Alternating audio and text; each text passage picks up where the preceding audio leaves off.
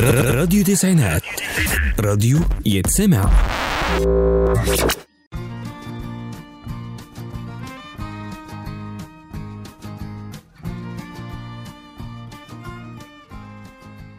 مساء الخير على كل مستمعينا على راديو التسعينات اف ام، ومعاكم منى بسطاوي برنامج اسكندراني أصلي. ومن ضمن حكايات اسكندرية النهاردة هنتكلم على شارع النبي دانيال. يعتبر شارع النبي دانيال من أهم شوارع المحافظة، وهو شارع مشهور بالكتب القديمة وبيربط بين منطقة محطة الرمل ومحطة مصر. اشتهر شارع النبي دانيال بفكرة مرعبة سمعناها من صغرنا، إن الشارع بيبلع الستات. ويقال إن في فترة الخمسينات مرت واحدة ست في الشارع ووقعت في حفرة وبلعتها الأرض، ومحدش عرف عنها حاجة بعد كده. ورواية تانية بتقول إنه اختفى زوجين حديثي الزواج وبلعتهم الأرض وما ظهروش بعدها.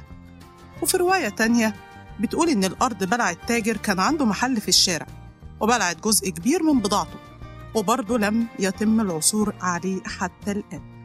وأقاويل تانية بتقول إن الإسكندر الأكبر مدفون في شارع النبي دانيال، وإن فيه بالفعل مدينة الإسكندرية القديمة أسفل الشارع، وموجود كمية من الآثار من العصر اليوناني والروماني.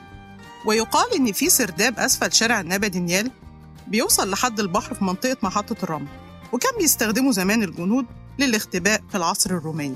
وبيتقال كمان إن اسكندرية تعرضت لزلزال قوي في القرن الأول والقرن السادس قبل الميلاد، وللسبب ده اختفت اسكندرية القديمة. وعن سر اختفاء المواطنين، كانت وقتها بتقام صهاريك تحت المنازل الكبيرة، ووظيفتها تخزين المية في حالة حدوث فيضان.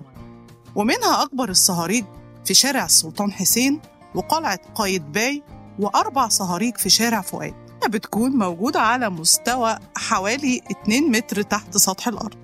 وبسبب تخلخل القشرة الأرضية في المنطقة بسبب الزلازل حصل فيها هبوط أرضي، وفي حالة سقوط حد فيها بيكون وقع داخل الصهاريك دي، وبالتالي صعب إنقاذه، وعشان كده كان بيختفي للأبد. وعشان كده الناس وقتها ما كانتش فاهمة وفاكرة إن في قوة خارجية هي اللي بتبلع الناس، لكن السبب الرئيسي هو تخلخل القشرة الأرضية بسبب الصهاريج اللي كانت موجودة وقتها. ودي كانت حكاية شارع النبي دانيال اللي كتير منا ما كانوش يعرفوا أصلها. استمتعت في الحديث معاكم، واستنوني الحلقة الجاية بقصة جديدة من حكاوي اسكندرية. كانت معاكم منى بسطاوي من برنامج اسكندراني أصلي على راديو تسعينات اف ام.